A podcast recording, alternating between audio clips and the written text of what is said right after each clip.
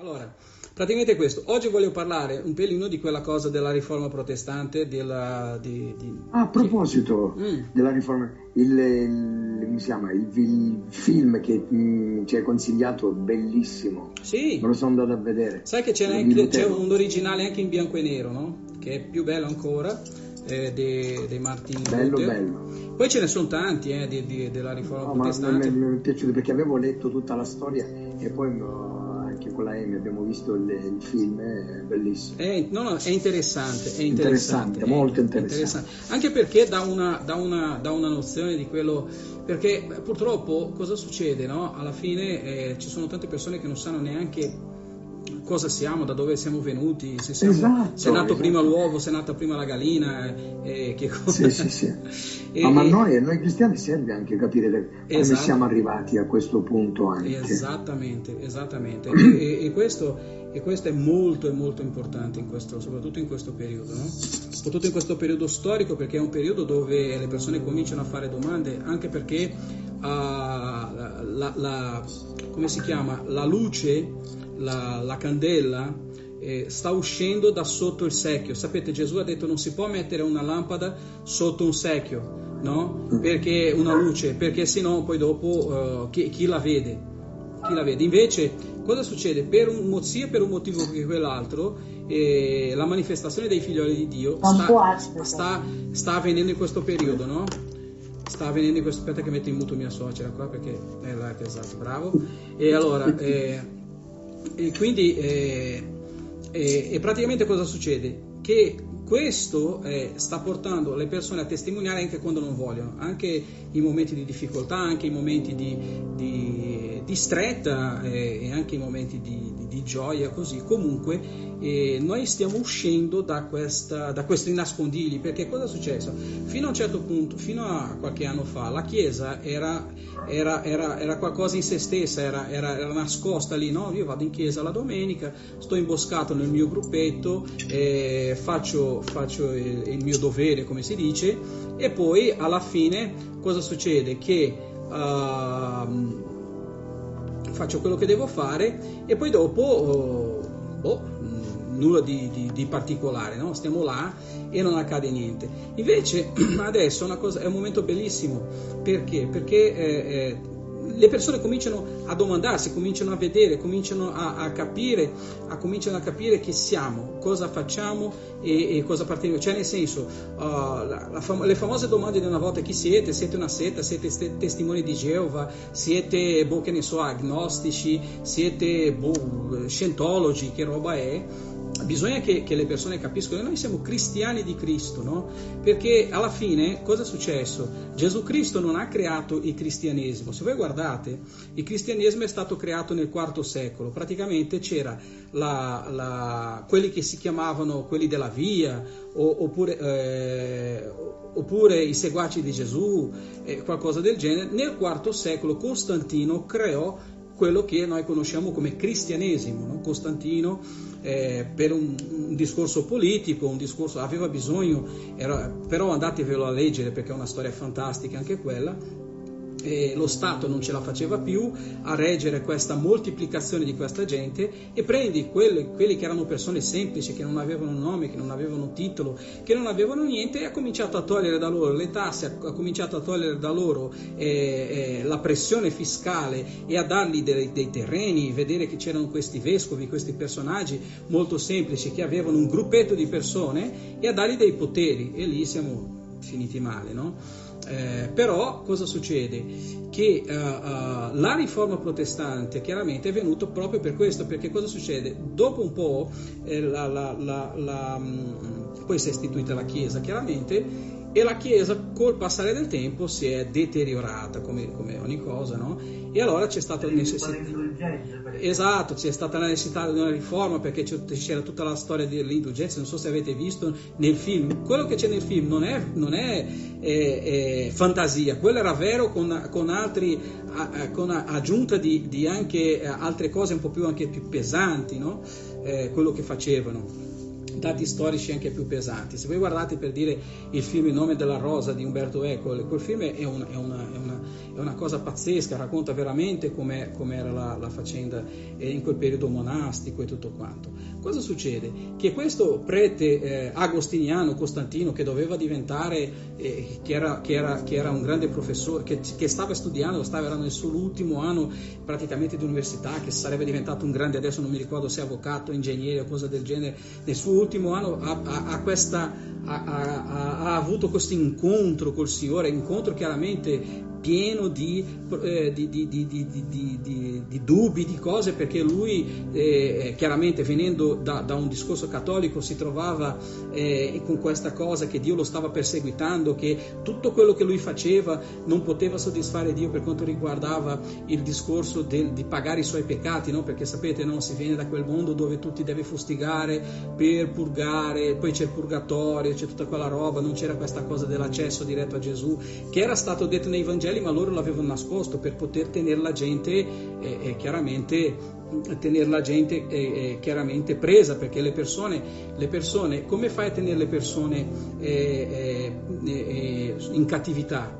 Tu li devi dar paura, tu non, tu, tu non devi dire che Gesù Cristo ha già pagato tutto nella croce, tu non puoi dire questo, tu devi dire che le persone devono pagare ancora, che c'è un prezzo da pagare ogni giorno, tu devi dire alle persone che è tutta una balella, che Gesù non ha pagato niente e che tu devi fare sacrifici su sacrifici, allora le persone col discorso della colpa e col discorso che devono pagare le indulgenze, per cui le persone devono versare versare, devono versare ogni giorno nelle casse celesti quantitativi di, di, indulgenze, di soldi, di cose, di pianti, di cose. Allora tu riesci a tenere le persone lì perché la persona non avrà mai pace perché sai non, non, ci saranno mai soldi sufficienti per pagare questo, non ci saranno mai eh, risorse sufficienti per pagare. E allora ci sarà sempre qualcuno che dirà che tu non sarai sufficientemente eh, appagato e non ci sarà, ti diranno sempre che tu sei colpevole, ti diranno sempre che tu non vali niente, ti diranno sempre che, che tutto quello che tu hai fatto non è sufficiente,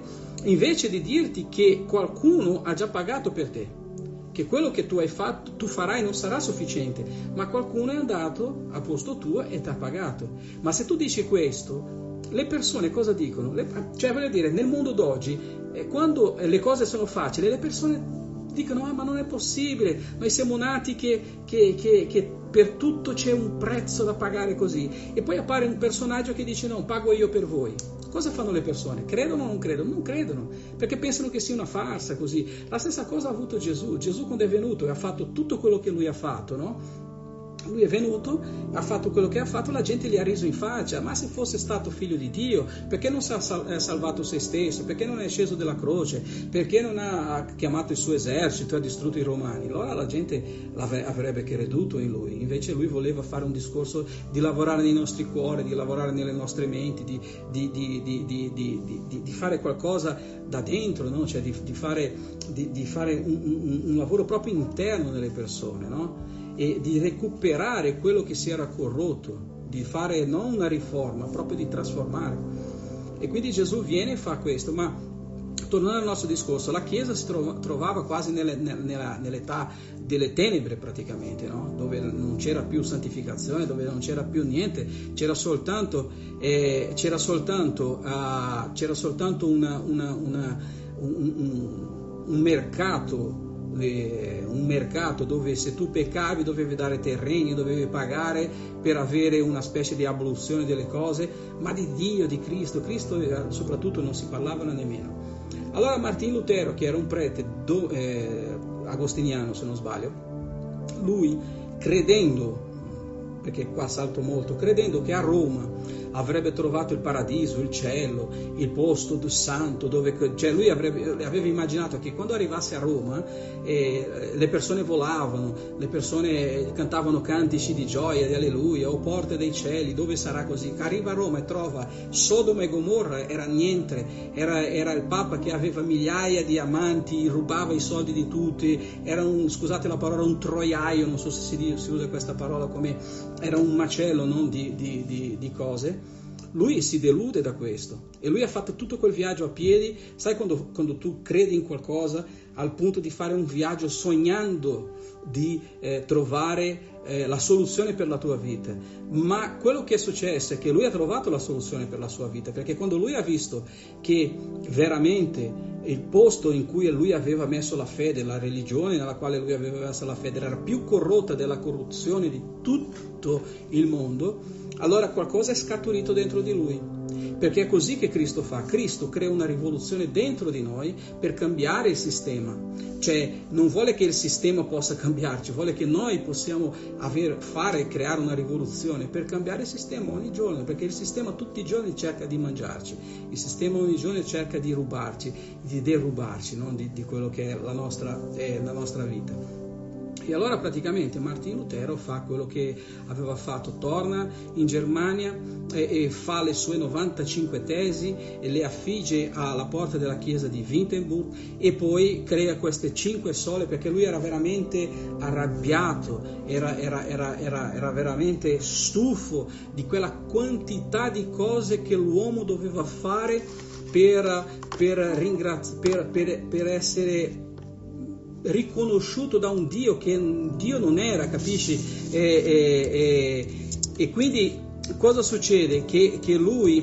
Eh, che lui praticamente arriva a un certo punto e lui non ce la fa più, capisci? Non ce la fa più, arriva lì, arriva, arriva in, questa, in questo luogo eh, stufo e dice basta con questo inganno, state ingannando la gente, rubando la povera gente eh, e usando il nome di Cristo, usando il nome di Dio, il nome santo di Dio per ingannare le persone. E lui eh, ra, mm, racchiude tutto quello che erano tutti i dogmi che la Chiesa dell'epoca diceva in cinque cose che sono le famose cinque sole. Era solo scrittura, per cui solo la Bibbia poteva parlare, nessun prete, nessun sciamano, nessun pastore, nessun niente, solo Solo la fede può salvare l'uomo, solo la grazia di Gesù può redimere l'uomo dal peccato, solo Cristo può essere il Signore, non, non i signori feudali, papi e cose di questo genere. L'unica gloria era solo Deo gloria, cioè solo la gloria, la gloria doveva essere a Dio, non la gloria agli uomini, a vescovi, a papi, a pastori, a sciamani e così.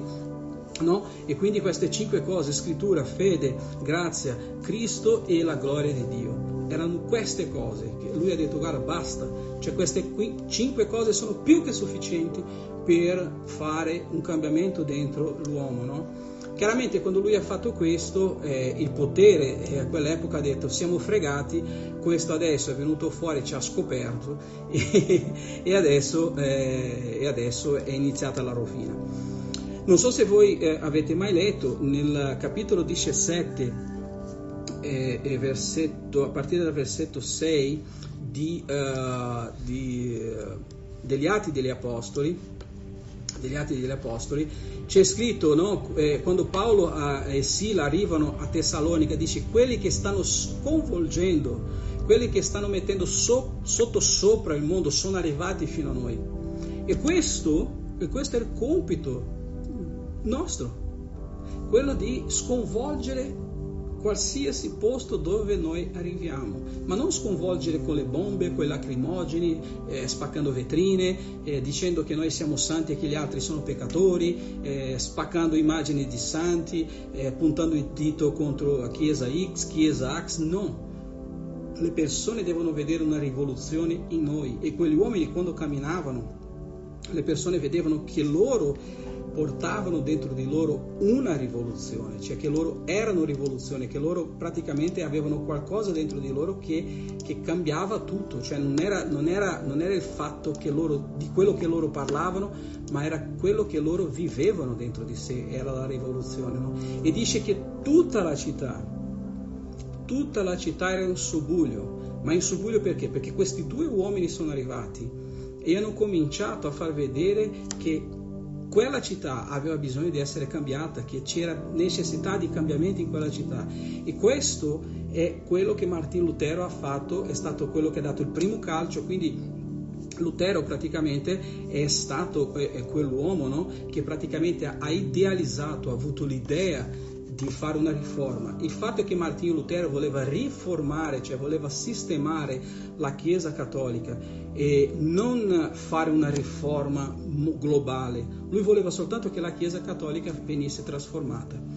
però purtroppo eh, lui non riuscì in questo. Lui praticamente è stato chiamato più volte, è stato messo davanti a tribunali e hanno detto nega quello che tu stai facendo e noi ti lasceremo vivere. E lui ha detto come posso negare ciò in cui credo e come posso negare la verità, come posso negare il mio Cristo, come posso negare la mia fede, no? E chiaramente hanno messo su di lui chiaramente il, il eh, la, quella cosa di ereticus, che lui è eret, eretico fino ad oggi e ci è stato messo su di lui una taglia per la sua morte, lui è stato chiaramente salvato dalla mano di Dio e da tante altre eh, persone che Dio ha messo in, in, mezzo a lui e lui eh, per non morire eh, ha dovuto scappare, aiutato chiaramente da delle persone in quei sei mesi che lui è stato in, in, in un castello adesso non mi ricordo, si chiama Wuburg o qualcosa del genere,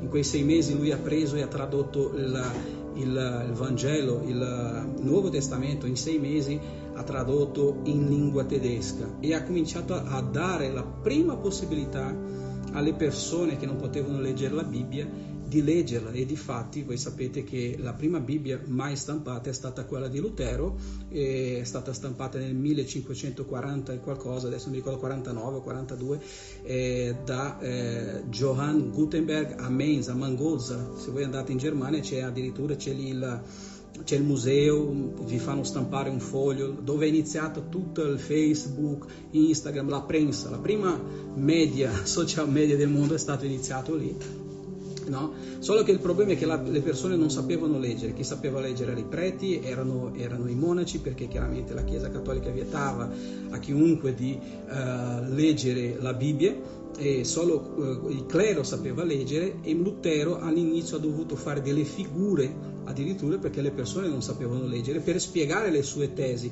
per cui le sue tesi erano indirizzate al clero cioè solo loro hanno capito quello che voleva dire il popolo il popolo, il popolo no? le persone hanno dovuto capire perché Lutero ha dovuto fare un grande lavoro di fare delle figurine di fare, di fare delle emoticon, emotion, emoticon no? affinché le persone riuscissero a capire qual era il suo, il suo intento in quel periodo. E poi eh, Lutero ha avuto praticamente eh, questa idealizzazione. No? L'implementazione della riforma protestante è venuta nella città di Zurigo eh, dopo un po' di tempo da un tizio chiamato Zwingli, no? che lui praticamente ha visto che non c'era possibilità di riformare la, la, la, la, Chiesa attuale, allora lui prende un gruppo di persone e dice vabbè creiamo qualcosa di nuovo e lui viene nella città di Zurigo, ma la vera riforma, la vera, che neanche la vera riforma, la vera trasformazione è venuta nella città di Ginevra con Giovanni Calvino. Non so se voi sapete, se voi siete mai stati, la città, la città di Ginevra è la città per eccellenza della riforma protestante. La città è la riforma protestante. La città intera, la, le mura della città, eh, la città è, è, è, stata costruita dalla riforma protestante, la città vive ancora oggi eh, il clima, l'aria della riforma protestante, la città praticamente è stata fondata su quello che è la riforma protestante. No? Praticamente la città di Ginevra eh, c'è il museo della riforma addirittura no? ed è stata praticamente iniziato attraverso cosa? la persecuzione. Non so se voi vi ricordate in Atti degli Apostoli, dice che l'Apostolo San Paolo, eh, che si chiamava Saulo all'epoca, ha iniziato a perseguitare quelli della Chiesa, la gente è scappata, no? E quando la gente è scappata, cosa è successo? Che loro arrivavano nelle città, nei posti, e cominciavano a diventare quello che la Bibbia dice che noi dobbiamo diventare, sale luce. E si parla della città di Antiochia, no? la prima città era una città perversa, una città dove c'erano i giochi. Arrivano degli uomini di Cirene e di un altro posto, gente che non sapeva niente, che non avevano mai visto gli apostoli, però hanno cominciato a parlare di Gesù. E questa città è stata trasformata in una città romana importantissima ed è stata trasformata la città, i, i, i prostiboli hanno iniziato a chiudere, le corse di cavallo hanno iniziato a chiudere e, la, e le dice che quando l'Apostolo San Paolo è arrivato in questa città un anno dopo, la mano del Signore era in quel luogo, la grazia di Dio in quel luogo, cioè la presenza e l'arrivo di quelle persone hanno trasformato questa città. La stessa cosa succede con Giovanni Calvino. Praticamente Giovanni Calvino è nato in una famiglia molto ricca, suo papà era un uomo molto importante, era, era, un capitolato della Chiesa e praticamente lui prendeva cura della parte eh, gestionale di, di, della Chiesa, era un uomo molto ricco e forse voleva che Calvino seguisse le sue strade e voleva farlo studiare, l'ha fatto studiare nelle migliori scuole. Calvino è diventato anche avvocato e tutto quanto.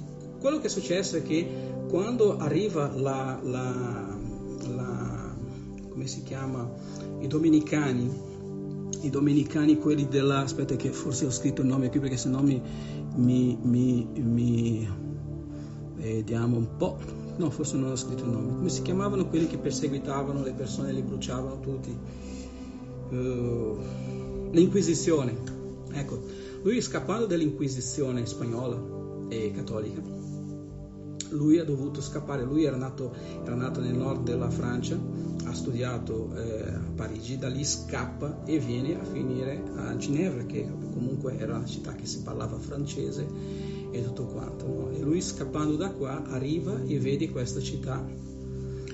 E la cosa pazzesca di Giovanni Calvino è che lui arriva e, e vede una città e, e, cosa ha fatto? Lui, vedendo questa città, lui vede questa città e, e, guarda questo luogo e vede un potenziale in questo luogo di trasformazione.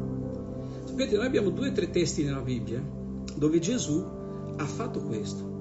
Vi ricordate il, l'indemoniato indemoniato di Gadara, Geraseno, Gadareno, quello che è?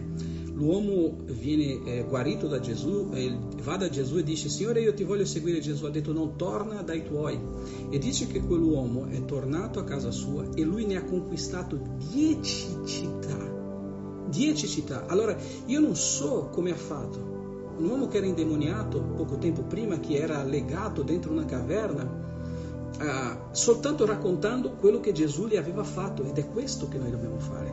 Noi non dobbiamo fare teologie, teologismi, cose di questo genere, dico nel caso nostro, perché non abbiamo manco tempo per fare questo a volte, non abbiamo neanche tempo per fare queste cose. Ma solo con la sua testimonianza lui ha conquistato per il Signore eh, dieci città, dieci città. Poi vi ricordate, abbiamo parlato, perché stiamo parlando in questo periodo di Giovanni, la donna samaritana la donna samaritana dice che quando Gesù ha quella conversazione con lei, lei ritorna in città, ritorna a Samaria, va in Samaria, dà la sua testimonianza, la gente ritorna dalla Samaria, va da Gesù e queste persone pregarono Gesù di stare con loro due giorni e c'è stato un grande risveglio in quella città, addirittura poi leggete in Atti degli Apostoli, Filippo è stato lì gli apostoli sono stati lì, è successo, sono successi tanti miracoli in quella città e la città è stata trasformata. No? Ma noi vediamo per dire nel Vecchio Testamento la città di Ninive, no? che doveva essere distrutta e il profeta Giona non voleva parlare, ma poi lui fa e parla e per un periodo la città è stata trasformata, Dio ha cambiato il cuore di, del, del, del, re, ha cambiato il cuore delle persone e, e così via. Tanti posti sono stati cambiati e anche noi abbiamo la possibilità di fare questo. Allora noi vediamo, eh, proseguendo col discorso, che eh, Martin Lutero ha, ha, idealizzato la riforma protestante, Zwingli è stato l'implementatore, ma colui che ha, ha fatto diventare questo sociale è stato Giovanni Calvino. Giovanni Calvino ha capito una cosa molto importante che fino a oggi, fino a, tanto, fino a poco tempo fa, eh, io non avevo visto. Io sempre, eh, ho sempre parlato di Billy Graham. Billy Graham, ad esempio, era un tizio che quando andava a predicare nelle città, lui faceva qualcosa di diverso dagli altri predicatori. I predicatori andavano lì e parlavano male di, di Tizio, di Caio, di Simpronio, dicevano che tutti andavano a finire all'inferno, dei peccatori. Billy Graham, no, lui preparava una strategia pazzesca. Lui per dire, quando è andato a predicare in Inghilterra, lui ha voluto sapere chi era il migliore calciatore del Liverpool e chi era l'allenatore del Chelsea, di tutte le squadre. Lui voleva sapere eh, qual era il loro tipo di mangiare preferito, quali erano le usanze di ogni città che lui doveva passare, quali erano le persone più importanti, voleva sapere le storie sulla regina perché lui doveva parlare al popolo di qualcosa che il popolo conosceva. No? Difatti mi ricordo che una volta in un discorso qualcuno ha detto se tu vai in una favela di Rio de Janeiro e cominci a parlare di predestinazione, cominci a parlare di teologia, cominci a parlare di ermeneutica, la gente dice ma che cacchio stai dicendo? Le persone hanno fame, le persone hanno bisogno di mangiare, le persone hanno bisogno di sicurezza. Tu prima parli di sicurezza, prima dagli da mangiare, come ha fatto Gesù. Prima dagli sicurezza, acquista la loro fiducia e poi dopo parli del Vangelo. Anche perché quando tu dai da mangiare a una persona, quando tu gli dai fiducia, quello è già Vangelo, è già una lettera aperta di Cristo. Invece le persone fanno l'incontrario, fanno le, incro- le crociate e finirete tutto all'inferno e poi avrete una casa più grande e cercano di vendere cose che le persone non potranno mai comprare, pezzi del cielo, pezzi del paradiso, no? E Billy Graham faceva questo, la stessa cosa fece Calvino. Calvino vede, nota la città e Calvino cosa, cosa fa? Lui capisce che era necessario che la Chiesa entrasse nella città e che la città entrasse nella Chiesa. Ossia, lui ha trovato un modo, visto che lui era un avvocato, era una persona molto colta, lui ha capito che lui doveva conquistare l'intera città per Gesù.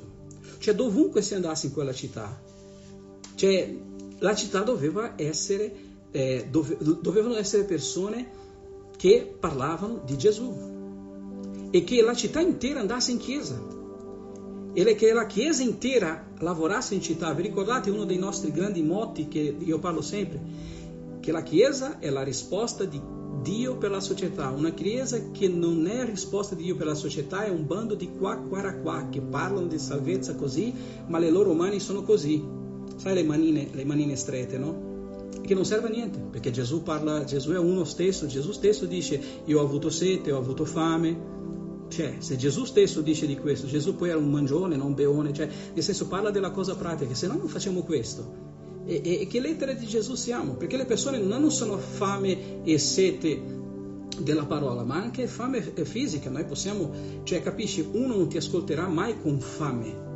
Cioè, se, se, la pancia fa male, tu puoi dire anche le più belle parole del mondo, non ti ascolterà mai. Tu invece, prima riempi la sua pancia, dagli un bel caffè, una bella brioche, prendi un pan di queijo della Chelita, no, un arancino di Damiano, qualcosa del genere, e gli dai qualcosa da mangiare. E le persone con calma ti ascolteranno. No? E, e, questo è molto semplice, non c'è bisogno di, di inventare chissà che cosa, no? Ed era molto semplice. Giovanni Calvino allora arriva a Ginevra e, e se voi andate, andrete un giorno, io spero che andrete a Ginevra quando finirà questo lockdown, questa cosa qua, andrete nella chiesa, nella cattedrale di Ginevra, c'è la torre dove Calvino stava e, e lì praticamente voi eh, vedete, no? Eh, Calvino aveva una strategia per la città una delle cose linde che Calvino faceva, lui pregava quattro ore al giorno, quattro ore. E cosa faceva in queste quattro ore? Lui ogni ora pregava per un lato della città, un'ora per il nord, intercedeva per il nord, un'ora per il sud, l'est e ovest. Cioè nel senso lui pre- pregava e profetizzava, Signore benedice questa città, che tu- la tua parola arrivi nei quattro angoli di, questa, angoli di questa città. E lui faceva questo. Lui lì era insieme a John Knox, che era il grandissimo predicatore, scappato anche lui dalla Scozia, da quella regina pazza che c'era là, che temeva John Knox. No? Ed è, e, e, e, si è messo eh, veramente, è venuto lì per aiutare in questo periodo di riforma eh, protestante, no? di riforma protestante. E praticamente lui, scappando dall'Inquisizione, pregava, faceva questo. E, e cosa succede? Lui aveva una strategia per la città no? E lui ha trasformato questa città intera, ragazzi. E io mi domando, mi domando, eh, eh, perché normalmente quello che si vuole fare è avere la chiesa più grande, eh, il ministero più grande, ma io eh, eh, ho ricevuto, ho ricevuto, forse l'ho detto molto tempo fa, te- qualche tempo fa, ho ricevuto una profezia sulla nostra vita, sulla nostra chiesa. Un pastore ha avuto un sogno con me e con noi che noi avevamo scritto sulle mura di Bergamo, che è impossibile perché le mura di Bergamo sono proprietà di un patrimonio mondiale, ma però guardate com'è grande la cosa.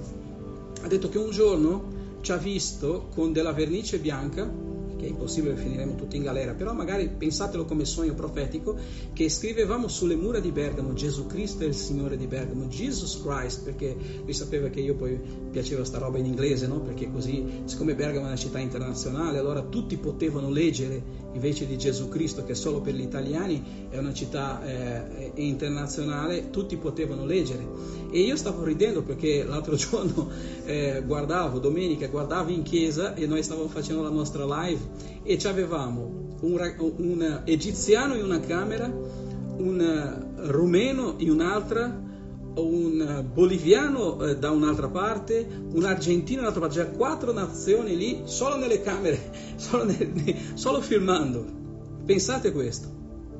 Pensate questo, quante nazioni. E una delle preghiere di Calvino è che gli stranieri costruissero le mura di Ginevra una delle preghiere, lui voleva che fossero gli stranieri, lui voleva che, Ginevra diventasse un centro nevralgico di quel mondo, che fosse un posto dove tutti venissero, imparassero cosa voleva dire il risveglio, cosa volesse dire la, la riforma e tornassero nei loro paesi e potessero poi eh, usare questo come modello. No? E questo è meraviglioso come, come storia. No? E quindi pensate, quest'uomo che era un avvocato, che poteva fare una vita meravigliosa, si è dedicato alla preghiera, si è dedicato a trasformare questa città e lui ci è riuscito.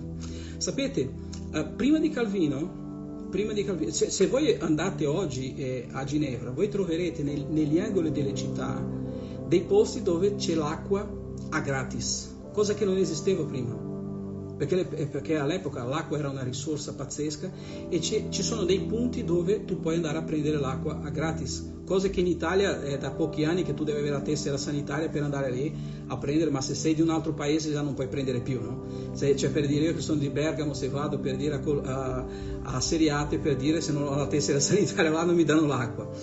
Invece lì c'è, All'epoca, ma io sto parlando di, dell'epoca del, del, 1500 e passa, del, del XVI secolo, ha aperto dei ristoranti dove le persone potevano avere colazione, pranzo e cena a gratis per le persone mm, bisognose.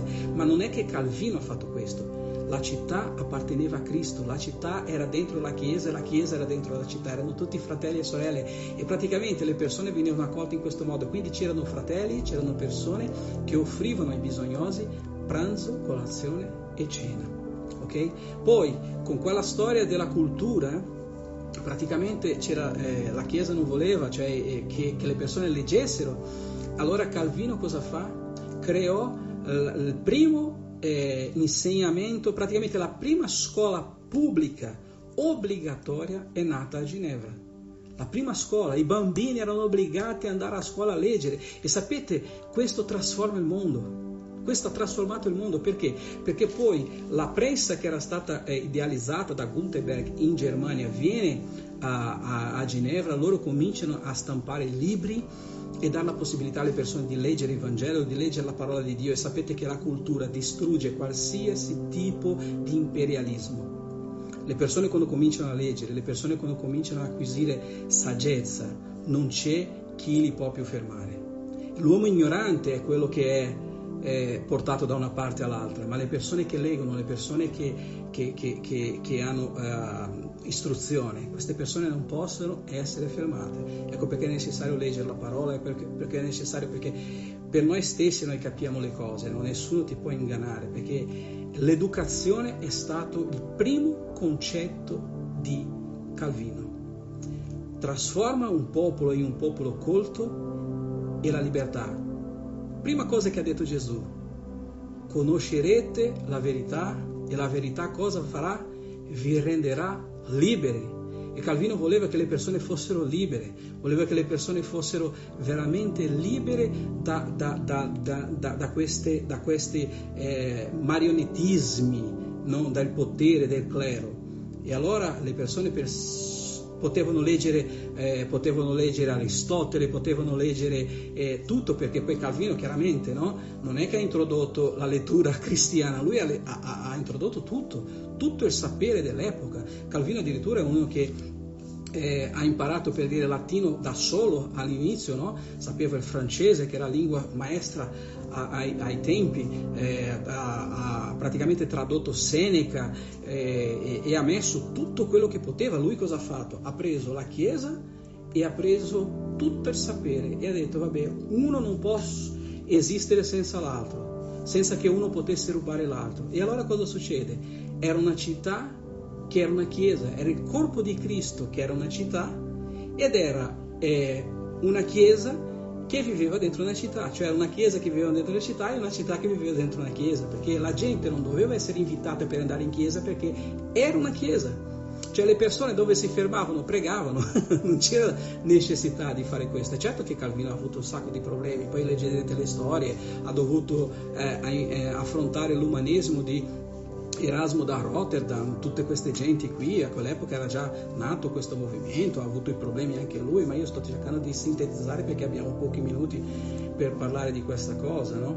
Ma la cosa che voglio eh, eh, dispertare, cioè che, che voglio che, che nasca in noi, è che anche noi possiamo fare questo anche noi possiamo fare questo, non che trasformiamo la città di Bergamo in una città chiesa, no, ma noi possiamo nel nostro piccolo aggiungere valore alla vita delle persone.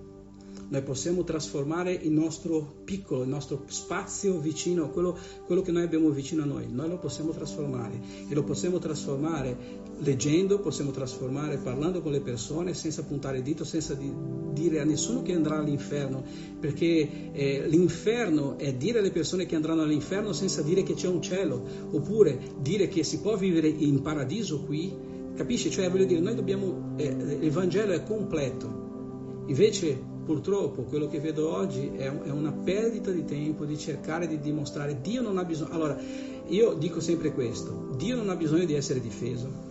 Noi non dobbiamo lottare per, per, per, eh, per dire Dio esiste. C'è gente che sta lottando, io vedo tutti i giorni nei posti, oh, l'ho scoperto e la scienza ha, ha ammesso che Dio esiste, chi se ne frega? Dio non esiste, Dio è. Dio che esiste non è Dio, io lo rinego, Dio è, Dio è sempre. Dio è in noi, Dio è tutto è un Dio che è, un Dio che è palpabile, questo, questo, è una cosa che esiste, capisci? E la gente perde tempo con queste cose, no? Oh, hanno trovato un pezzo della croce di Cristo, ma che, che hanno trovato un pezzo dell'arca di Noè, chi se ne frega? Queste sono cavolate, noi dobbiamo trovare, è un modo di spezzare il cuore duro delle persone con le parole di Gesù, dobbiamo trovare un modo di fare smettere le persone di piangere, magari con una parola di incoraggiamento, dobbiamo trovare il modo di abbracciare la donna che piange, che, che, che ha un un figlio malato, il marito che ha perso la moglie, quell'altro che ha perso il lavoro, quelli che sono esasperati per il periodo di lockdown, usando le parole di Gesù. Perché neanche Gesù è riuscito a provare che Dio esiste, neanche Gesù è riuscito a provare che lui era Dio. Cioè dopo tre giorni che lui era andato c'era gente che diceva, eh, lui aveva detto che era lui, che era lui, ma noi ce ne torniamo a casa. Se Gesù non è riuscito, perché noi dobbiamo perdere tempo? Noi dobbiamo guadagnare tempo cercando di mostrare e di dimostrare che questo Dio che trasforma la nostra vita ogni giorno, che prende la nostra vita, che è una vita non facile, che è una vita non difficile, ha il potere di trasformare non solo, ma trasformare la vita anche di altre persone e di fare con che altre persone possano veramente, assolutamente, avere la possibilità di essere un, una città e una chiesa dentro di sé e può essere un pezzo del corpo di Cristo dentro una città e essere una città dentro il corpo di Cristo, ossia una mano del Signore dentro una città e una mano della città dentro il corpo di Cristo, perché noi possiamo fare questo, noi possiamo fare le due cose, noi possiamo aiutare le persone di entrambi i lati e di portare questa sinergia, perché Cristo è venuto per salvare ciò che era perduto. E se la città è perduta, noi dobbiamo aiutare la città a ritrovare Cristo. E se la Chiesa è perduta, noi dobbiamo ritrovare la Chiesa a ritrovare quel Cristo che l'ha, che l'ha, che l'ha persa, capisci? E per cui è questo, e, e, Calvino ha fatto questo lavoro meraviglioso. Se voi andate oggi a, a Ginevra, purtroppo non posso parlare di tutta la storia della, di Ginevra, Ginevra è una città così benedetta che la Croce Rossa, voi sapete, no? il centro della Croce Rossa, per cui io faccio anche il volontario, è a Ginevra la Croce Rossa e il re è stato questo uomo che ha creato la Croce Rossa dicendo non devo prendere parte, non devo, eh, perché prima sapete no? Tu dovevi aiutare solo le persone buone. Il re ha creato questa cosa, io devo curare que- l'oppressore e quello che viene oppresso. Universalità, unità, non prendere parte. Cioè, se uno è caduto per terra, non mi importa se è stato lui che ha sparato o quell'altro, io prima lo curo, poi dopo era la legge che si prende cura di lui. Lo sapete che tutti i patti fatti per le guerre, ogni volta che c'è una guerra di, di paesi, eh, tra due paesi, dove le persone vanno per risolvere questo? A Ginevra, il patto di Ginevra, il consiglio di Ginevra, perché? Perché è una città dove è una città talmente pacifica, una città dove si respira talmente tanto eh, questo, questa cosa di, di, di eh, come si chiama, imparzialità, è una città dove il legato, quello che ha lasciato Calvino e quello che ha lasciato il Vangelo, quello che ha lasciato la Riforma, è così forte che qualsiasi guerra, qualsiasi problema militare, qualsiasi conflitto viene risolto lì. La gente va a Ginevra, è l'unica città al mondo che è posto neutrale, dove per dire due uomini che si odiano possono sedersi su un tavolo e cercare di risolvere il loro problema, perché è un paese neutrale che non prende parte da uno nell'altro. Ma questo è nato dal fatto che un uomo ha cercato di portare il Vangelo dentro la città e la città dentro il Vangelo. Non è portare il mondo dentro la Chiesa, no, lui ha portato la città che è diverso, ha fatto con che le persone che camminano, camminano cantando inni di, di Dio e che Dio possa essere cantato anche eh, nella città e della città dentro la chiesa, cioè ha fatto questo, ambiente quasi celeste, non so come spiegarvi, no?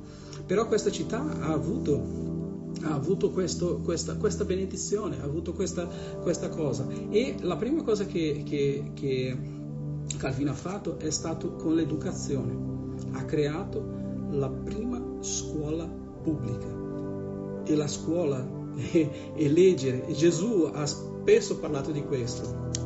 Sbagliate perché non conoscete la verità, sbagliate perché non conoscete il potere di Dio. No? Gesù ha sempre detto questo no?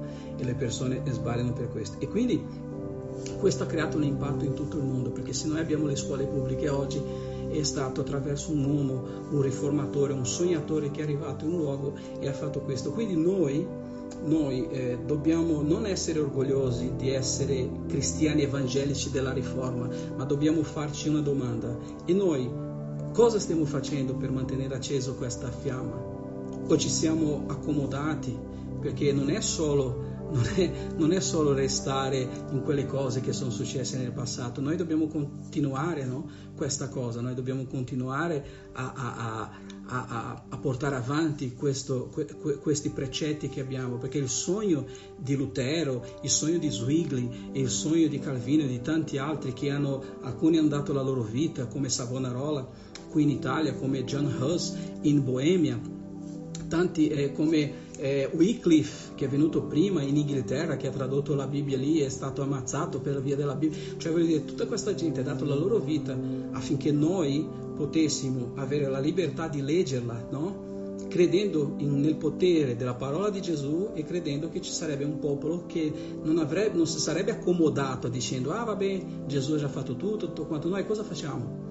Non, quindi noi abbiamo un grande compito, noi, noi, abitiamo a Bergamo, abitiamo a Mantova, abitiamo dovunque noi abitiamo, non importa, ma noi abbiamo la possibilità di cambiare il posto dove noi siamo. Non, abbiamo non solo la possibilità di cambiare, noi abbiamo il dovere di fare, di chiedere la potenza dello Spirito Santo. Io non lo so, per dire, Calvino pregava quattro ore, un'ora per ogni angolo della città Magari io ti sfido, sfido me stesso, a pregare 5 minuti per il nord della nostra regione, 5 minuti per il sud dell'Italia, 5 minuti per l'ovest dell'Italia, 5 minuti per l'est dell'Italia. Chissà. E magari tu dirai 5 minuti sono pochi e la settimana dopo stai pregando 10 minuti per il nord, 10 minuti per il sud e chissà se un giorno noi staremo pregando un'ora per il nord, un'ora per il sud, chiedendo al Signore non solo misericordia, ma profetizzando.